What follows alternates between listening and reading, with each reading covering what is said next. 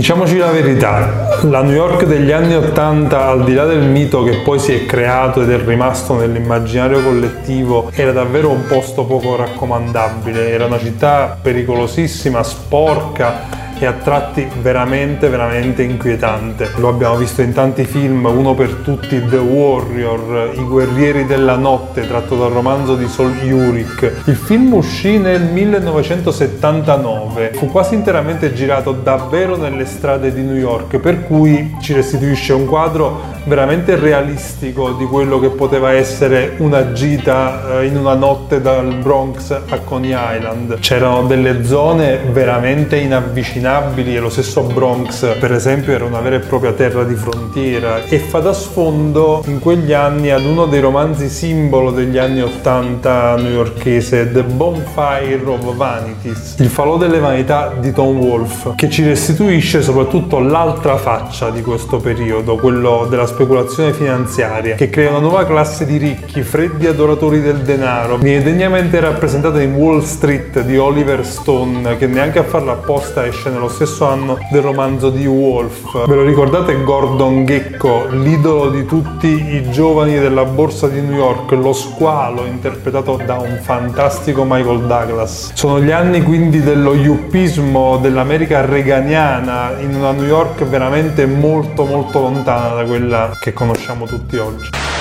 Quindi da un lato c'è la città completamente devastata da crimine, corruzione, tensioni razziali fortissime e da un altro il conflitto di classe messo in scena tra i nuovi ricchi e i cittadini comuni. Anche l'East Village, che sicuramente oggi è uno eh, dei quartieri più affascinanti di New York, non scherzava affatto. Tra droga, prostituzione, locali sadomaso e tutti gli eccessi e le trasgressioni che si possono immaginare o che forse non si possono neanche immaginare. Come scrive Tommaso Pinto, Comincio c'era una disposizione allegra, incondizionata e disinvolta a qualunque tipo di sperimentazione sessuale. Sono gli anni in cui l'HIV cominciava a farla da padrone e a gettare nel panico davvero migliaia di persone. Sono gli anni in cui l'East Village comincia a diventare il quartiere segnato dall'eroina, dalla povertà, dai pusher e dagli homeless. Insomma, la città era un vero e proprio territorio di battaglia dove molti luoghi in testa alla metropolitana erano terra di nessuno, sia di giorno che di notte. La metropolitana era un posto sporchissimo e soprattutto imbrattatissimo, ma tra tutti gli imbrattatori cominciavano a emergere quelli che sarebbero stati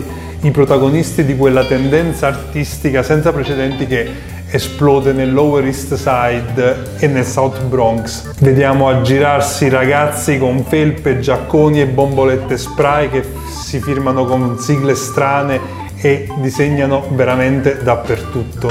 È vero quindi che la città era flagellata dal crimine, dalla corruzione e da un milione di problematiche sociali, però c'era sotto un fermento incredibile che diventa terreno fertile e scenario perfetto per una generazione di artisti come quella di Andy Warhol and Friends. Negli anni 80 Warhol aveva già alle spalle 20 anni di lavoro e di varie factory e se non sbaglio quella più famosa, quella al Decker Building al 33 di Union Square, già non esisteva più, sostituita da quello che è stato il suo ultimo studio al, nella Madison Avenue. Ma in questo momento, oltre a riprendersi da un periodo che era stato un po' critico, quello degli anni 70, per entrare invece in quello che è stato definito uno dei suoi più fecondi, Warhol comincia a essere riconosciuto, oltre ovviamente che come un grande artista, come un vero e proprio guru di quelli che sono gli artisti della nuova generazione, che cominciano a farsi largo in questo scenario che abbiamo appena descritto e quindi diventa punto di riferimento per ragazzi che sembrano usciti più che da un'accademia da Saranno Famosi, ve la ricordate la serie televisiva fantastica, non so quante volte me la sono vista. Insomma ragazzi lontani dalle fredde atmosfere minimaliste e concettuali che erano state il pane quotidiano del decennio precedente, degli anni 70. Sono giovani che vogliono sentirsi liberi, fare feste, vivere una vita colorata e se vogliamo anche un po' sopra le righe. Parla proprio di questa generazione, la mostra a Palazzo Albergati a Bologna intitolata per l'appunto Warhol and Friends New York negli anni Ottanta. Parla proprio di questo rapporto che si viene a creare tra Andy Warhol e tutti quelli che gli ronzavano attorno, chi un po' per amicizia, chi perché capiva che Warhol poteva servirgli per fare quel salto in avanti di cui aveva bisogno. Se andate a vedere questa mostra, assolutamente non andate con l'idea di vedere una mostra di Andy Warhol. Quella curata da Luca Beatrice in realtà è proprio un viaggio in quella che è stata l'atmosfera artistica della New York degli anni Ottanta. Nel suo saggio in catalogo Beatrice parte dalla fine, parte dalla morte di Warhol, dal lunedì nero della borsa di New York, dalla fine dell'era Reagan, dalla morte di Mapplethorpe, eh, Ehring e dalle catombe dell'AIDS che davvero ha spazzato via un decennio. Ma tutto questo come era cominciato? Poco prima del decennio, mi sembra verso il 78-79, Warhol e Basquiat si incontrano per la prima volta a New York e Keith Haring si trasferisce in città. Nonostante tutto New York esercitava una seduzione infinita perché si aveva l'impressione di poter vivere nella libertà assoluta e che quello fosse il posto dove tutto accadeva. Beatrice quindi divide gli anni 80 in due parti. La prima la definisce quella dell'entusiasmo, dove si assiste al ritorno della pittura. La seconda è quella della consapevolezza e del disincanto, dove si ricominciano a sentire parole come neoconcettuale, arte politica, sullo sfondo c'è l'emergenza differenza AIDS, c'è il genderismo, il ruolo delle donne. In generale però il vero propulsore della produzione artistica come al solito è l'economia che in quel decennio spinge davvero un bel po' e dà una vitalità incredibile a quel mondo dell'arte che stava diventando sempre di più uno status symbol e un bene sul quale investire. Anche il ritorno alla pittura quindi sicuramente è stato sostenuto dagli ottimi affari che i giovani rampanti americani facevano con la finanza, avevano tantissimi soldi, case bellissime con paretoni enormi da riempire e compravano proprio quegli artisti che rappresentavano l'America degli anni Ottanta con queste opere e queste tele veramente grandi. È interessante la definizione di Jeffrey Deitch che definisce questo fenomeno, questo aspetto dell'economia consumistica degli anni 80 warolizzazione dell'arte, proprio perché è in questi anni che cambia un po' il modo di valutare un'opera e un artista e in qualche modo ne stiamo pagando ancora le conseguenze. Se prima il valore di un artista era determinato dalla sua presenza nei musei, dalle collezioni o da quello che diceva la critica, dall'apprezzamento che aveva, a cominciare da quel periodo le opere che valgono di più sono semplicemente quelle che costano di più. Quindi in qualche modo il merito dell'artista viene surclassato dalla sua capacità di avere relazioni e di sapersi vendere, di avere i giusti agganci, di uscire sulle riviste finanziarie, insomma di frequentare i giri giusti. E uno di questi, se non ovviamente il più importante, era proprio quello alla corte di Warhol. Molto bravo e calato molto in questo sistema è per esempio Jeff Koons che si allontana anni luce dallo stereotipo dell'artista maledetto che era stato rispolverato da Basquiat. Lui se ne guarda bene e veste anzi molto volentieri i panni del business artist, sempre bello, patinato, ben vestito, rassicurante uomo di successo che piace agli uomini di successo.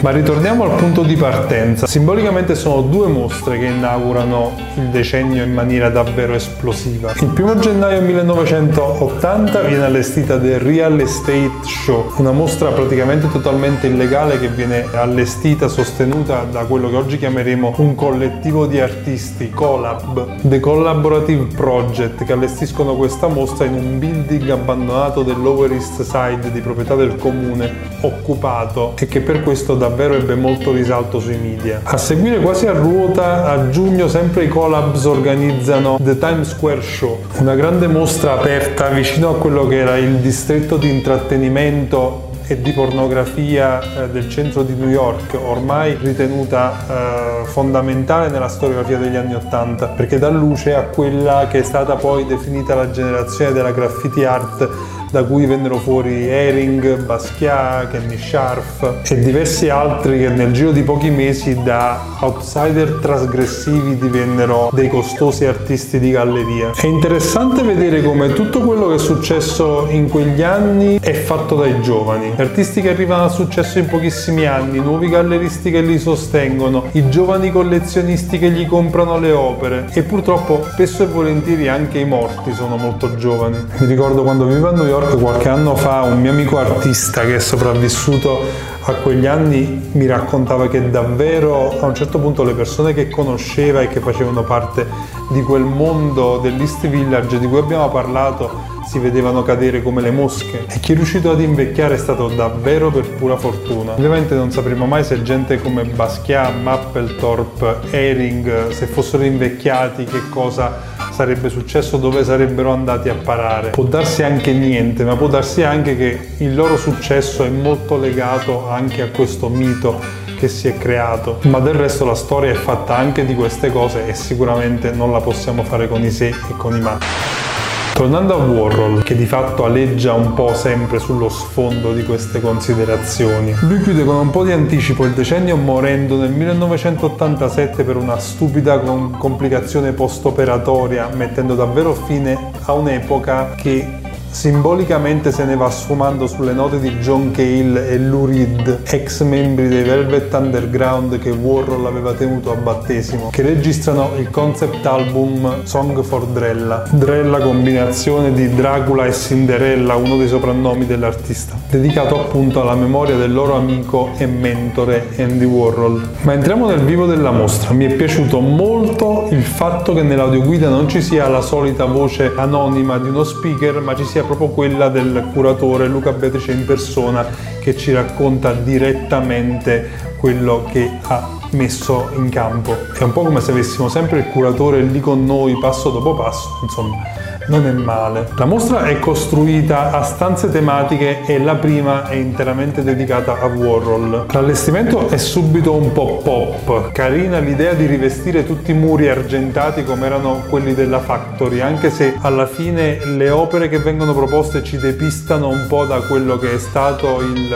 tema che abbiamo trattato fino ad ora. Non c'è pressoché niente degli anni 80, ma le solite, fra virgolette, cose famose degli anni 60-70. Si comincia ovviamente con la Campbell Soup, che è stata l'opera che ha decretato l'entrata di Warhol nell'Olimpo degli artisti di tutti i tempi quando viene pubblicata sul Time nel 1962. Qual è il concetto che c'è dietro? L'opera d'arte non è più un pezzo unico, ma è qualcosa di seriale che può venire riprodotto all'infinito seppure con qualche minima variazione. Ovviamente non è una novità assoluta, i grandi artisti di tutti i tempi avevano realizzato multipli, gli stessi Dalì, Picasso ne avevano realizzati un'infinità seppure magari con altre tecniche. La differenza sta soprattutto nel fatto che fino a quel momento l'opera grafica era sempre stata ritenuta un'arte minore, mentre invece Warhol riesce a farne addirittura un must. E funziona perché le sue immagini sono veramente delle icone del suo tempo, della nuova America. E come sappiamo alla fine sono diventate addirittura delle icone senza tempo. E quindi ritroviamo il ritratto di Marilyn che pur essendo del 62 diventa il manifesto della mostra, ritroviamo Jacqueline Kennedy ritratta dopo l'assassinio del presidente nel 63, Mao Zedong dopo l'incontro eh, bilaterale tra USA e Cina del 72, insomma tutto quello che serve a fare un rapido punto della situazione sul periodo d'oro, o meglio silver, di Andy Warhol. Un omaggio a Warhol quindi da una parte e un occhiolino strizzato al visitatore meno accorto che comunque vuole vedere quello che si aspetta di trovare. Superato questo prequel, quindi cominciamo ad addentrarci davvero in quelli che sono stati gli anni Ottanta. Cosa succede? La graffiti art o la street art di cui si cominciavano già a vedere cose negli anni 70 con il nuovo decennio esplode letteralmente, sia come fenomeno artistico che come fenomeno sociale. Vigeva fra tutti una comune intolleranza alle regole e soprattutto nei confronti delle cose troppo serie e pretenziose. In mostra non troveremo murales, anche se magari sarebbe stata carina una documentazione fotografica, ma opere con tecniche diverse di quei giovani artisti che esplodevano in quel momento. Fra i più noti troviamo Basquiat e Keith Haring, ma anche nomi forse un po' meno meno noti al grande pubblico come James Brown che è sicuramente uno dei protagonisti della painting renaissance americana e poi Ronnie Cutrone, Donald Beckler. Diciamo che gli artisti quando passano dal muro alla carta non è che hanno proprio la stessa forza, ma comunque vabbè, meglio che niente. Un altro fenomeno che già da un po' si sta facendo strada e che comunque raccoglie sotto il suo ombrello soprattutto i musicisti che però amano fondersi e contaminarsi con le altre arti, dalla fotografia alla moda, dal cinema alla performance, è sicuramente la New Wave. Questa nuova onda che si va formando più che altro nel Regno Unito verso la metà degli anni 70 e parallelamente anche a New York verso la fine del decennio, soprattutto nell'entourage del CBGB, il famosissimo rock club del Lower East Side eh, sulla Bowery. Nato all'inizio degli anni 70 e che purtroppo ha dovuto chiudere i battenti nel 2006 portandosi dietro il ricordo di tutto quello che è stato l'underground e il punk statunitense che è passato da lì. La New Wave è un genere musicalmente che parte dal punk, anche se poi con il tempo prende delle connotazioni un po' più pop. Stiamo parlando di pezzi che hanno fatto la storia della musica come Mai Sharona oppure di gruppi come i Talking Heads che sono cresciuti proprio all'ombra delle nuove avanguardie delle arti visuali e grafiche e che in qualche modo ne hanno anche eh, respirato e rimodellato la frenesia, i colori, ma anche quel senso di follia che aleggiava su tutta la città e quindi le diverse discipline artistiche convivono ma anzi si blendano proprio contaminandosi a vicenda. Anche questo movimento è segnato da una mostra molto importante che si tiene in una ex scuola del Queen, in quello che poi diventa il PS1 del MoMA. La mostra si intitola proprio New York new wave, una cosa molto free con opere attaccate un po' dappertutto, che diventa il manifesto di questo movimento ed è in realtà un evento che sottolineava con forza il suo legame con la musica. Di fatto il confine fra musicisti e artisti era già molto labile. Troviamo ad esempio David Byrne, leader dei Talking Head, che espone al fianco di gente come Basquiat, Mapplethorpe, Bertoglio, Ehring, credo che ci fosse lo stesso Warhol. E poi in questa grande mostra ogni sera suonavano i gruppi più in voga del momento in un clima davvero festaiolo e molto colorito. Questa sezione della mostra quindi è soprattutto fotografica e musicale. A me piacciono molto le mostre dove ci sono delle colonne sonore, anche se in questo caso bisogna dire che i diversi audio delle diverse sale si disturbano un po' fra di loro e disturbano un po' l'utilizzo dell'audioguida che in alcuni casi si fa proprio fatica a sentire. Un posto di rilievo e sicuramente doveroso in questo periodo newyorchese lo occupano sicuramente le donne. Le ritroviamo un po' in tutta la mostra, ma qui viene dedicata una sezione a questa nuova generazione di artiste che lavorano sulla comunicazione, sull'immagine, sul corpo. Barbara Kruger che sovverte il senso delle immagini pubblicitarie. Jenny Holzer che va verso il neoconcettuale di cui si parlerà più avanti. Cindy Sherman che richiama l'attenzione sullo stereotipo della donna. Sherry Levine, una delle figure centrali dell'appropriation art. Ma a Warhol quanto gli piacevano le Polaroid? C'è una bellissima foto di Oliviero Toscani che lo ritrae proprio con questa macchina. Lui scattava migliaia di foto, tutti quelli che passavano per la Factory in qualche modo dovevano pagare questo pegno. E così viene fuori una galleria infinita di personaggi più o meno noti, tutti quanti immortalati dallo sguardo wieristico di Warhol. Da Jane Fonda a Roy Lichtenstein, da Liza Minelli a Kate Haring, senza contare tutti i suoi selfie travestito da divo del cinema o da drag queen, insomma una fissazione che ha portato a una produzione immensa che poi veniva spesso riusata per fare altri lavori. Fine primo tempo. Non mi è mai piaciuto molto il fatto che le mostre fossero spezzettate in due, ma come sapete a Palazzo Albergati ci sono sale separate fra eh, piano terra e primo piano e quindi non c'è soluzione. Diciamo che però in alcuni casi una pausa ci sta, per cui saliamo le scale e cominciamo il secondo tempo.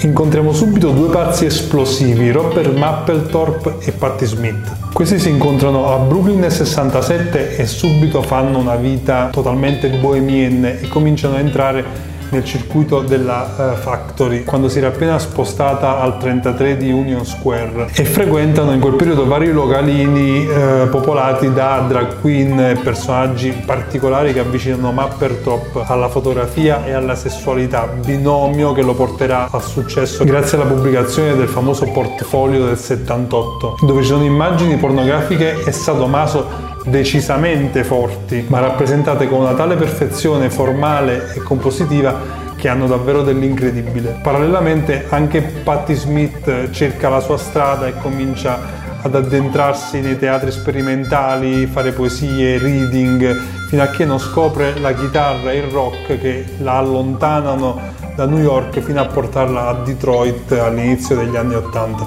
Ma per Mapplethorpe gli anni Ottanta continuano sulla strada della provocazione con mostre come Black Mails, in cui ritrae dei bellissimi uomini di colore nudi, anche qui sempre con una grande attenzione alla perfezione e alla dissacrazione del corpo, fino ad arrivare all'apice della sua carriera nel 1988 che lo porterà a una grande mostra personale al Whitney Museum purtroppo poco prima della sua morte causata dall'AIDS. In mostra purtroppo non troviamo immagini particolarmente forti o eh, le sue immagini caratterizzanti che tutti siamo abituati a ricordare, se non un paio di cosette. Ci sono più che altro alcuni dei suoi ritratti, Patti Smith e qualche altra foto.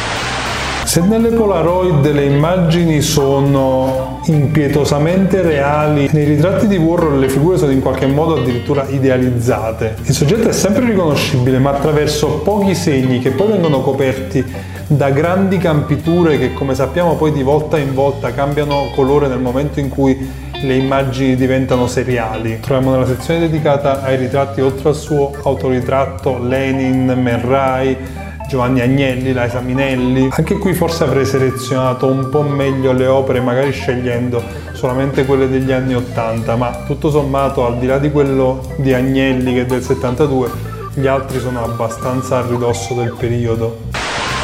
Abbiamo già accennato più di una volta al neoconcettuale. Il termine viene fuori per la prima volta nel 1986 in una mostra collettiva alla Sonne Band Gallery, organizzata da Mayen Weissman, un artista venezuelano molto influente nella New York di quel periodo. Si ritorna un po' sui passi dell'astrazione geometrica e del minimalismo. Vengono utilizzati oggetti comuni e resi opere d'arte, se non addirittura si prendono in prestito opere d'arte per farne altre opere d'arte. In questo fra tutti emerge prepotentemente Jeff Koons che come abbiamo detto è il più affarista di tutti ed entra un po' in contrasto ovviamente con tutto quell'underground che imperversava nell'East Village. Lui frequentava il mondo finanziario e in qualche modo cercava di prevedere quelli che sarebbero state le tendenze cercando di interpretare i segnali del mercato. Mi stona un po' un ritratto di Ghia in questa sezione che non si capisce bene perché ci sia, forse andava nella sezione precedente ma non c'era molto spazio. Però c'è il famoso Brillo Box che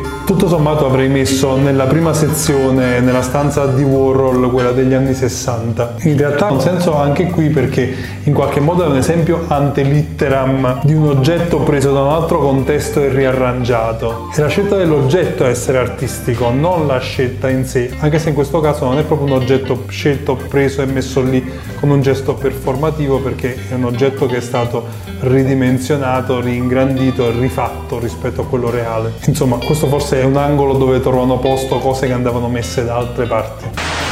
Dal ritorno al concettuale al ritorno alla pittura si riscopre in qualche modo il piacere di dipingere, ma non solo qui a New York, succede un po' in tutta Europa, dappertutto, in reazione a quello che era stato in qualche modo il predominio delle avanguardie che si cerca di superare riscoprendo le grandi tele, la materia, la pittura, i riferimenti colti.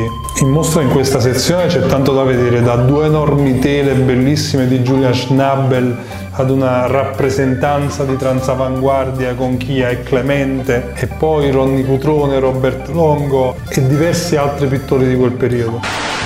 Gli anni 80 quindi come dicevamo si chiudono con una serie di scomparse, Warhol nell'87, Basquiat nell'88, Mapplethorpe nell'89 ed Herring nel 90. A parte Warhol che muore per una stupida complicazione post-operatoria, tutti gli altri se ne vanno a causa dell'AIDS che è stata veramente la scure che è calata sulla New York di quel periodo. La mostra celebra questo momento con una sezione che è intitolata Song for Drella. Ne abbiamo già parlato all'inizio, ma in tutta sincerità, a parte un ritratto di Lou Reed che come abbiamo detto si riunisce con i Velvet per dedicare al loro mentore Quest'album è un'opera di Warhol che ritrae Dracula, mi sfugge un po' la relazione che c'è fra le opere e questo momento clou del periodo, ma forse sono stato un po' distratto io.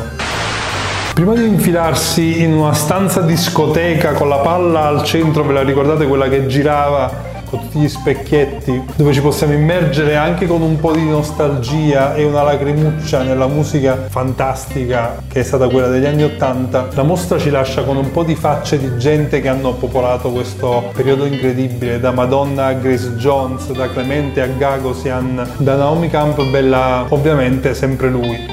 Andy Warhol. Che dire, una mostra intensa per un periodo intenso, una mostra che sicuramente può interessare anche chi non ama particolarmente questi generi di cui abbiamo parlato perché è lo spaccato di un'epoca, un pezzo di storia recente sul quale forse ancora non si è riflettuto abbastanza e di cui c'è ancora forse tanto da portare alla luce. Quello che in generale non mi è piaciuto molto è stato proprio l'allestimento, non mi è sembrato molto curato, ci sono molti punti in cui le luci abbagliano la lettura, in cui l'audio eh, disturba, eccetera, eccetera, mi sono sembrate anche un po' di dubbio gusto. In generale mi sembra che non c'è molta coerenza fra i passaggi fra le varie sale.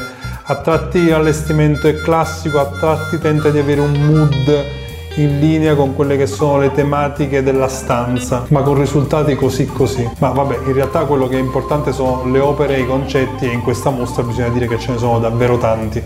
Come in ogni storia che viene raccontata ci sono ovviamente mille rivoli che avrebbero potuto essere approfonditi forse un po' di più, però in generale è una storia che emoziona e lascia sicuramente qualcosa soprattutto se si ha la pazienza di andare a fondo e cercare di capire bene i legami fra i fatti e le persone e le situazioni. O se ci si lascia addirittura trasportare dai centinaia di racconti che i personaggi gli artisti e tutti quelli che abbiamo incontrato e che sono coinvolti in questa storia portano con sé. Ogni tanto no, è bello anche abbandonare la strada segnata dal curatore e prendersene una qualsiasi, andandosene anche un po' così underground per i fatti propri.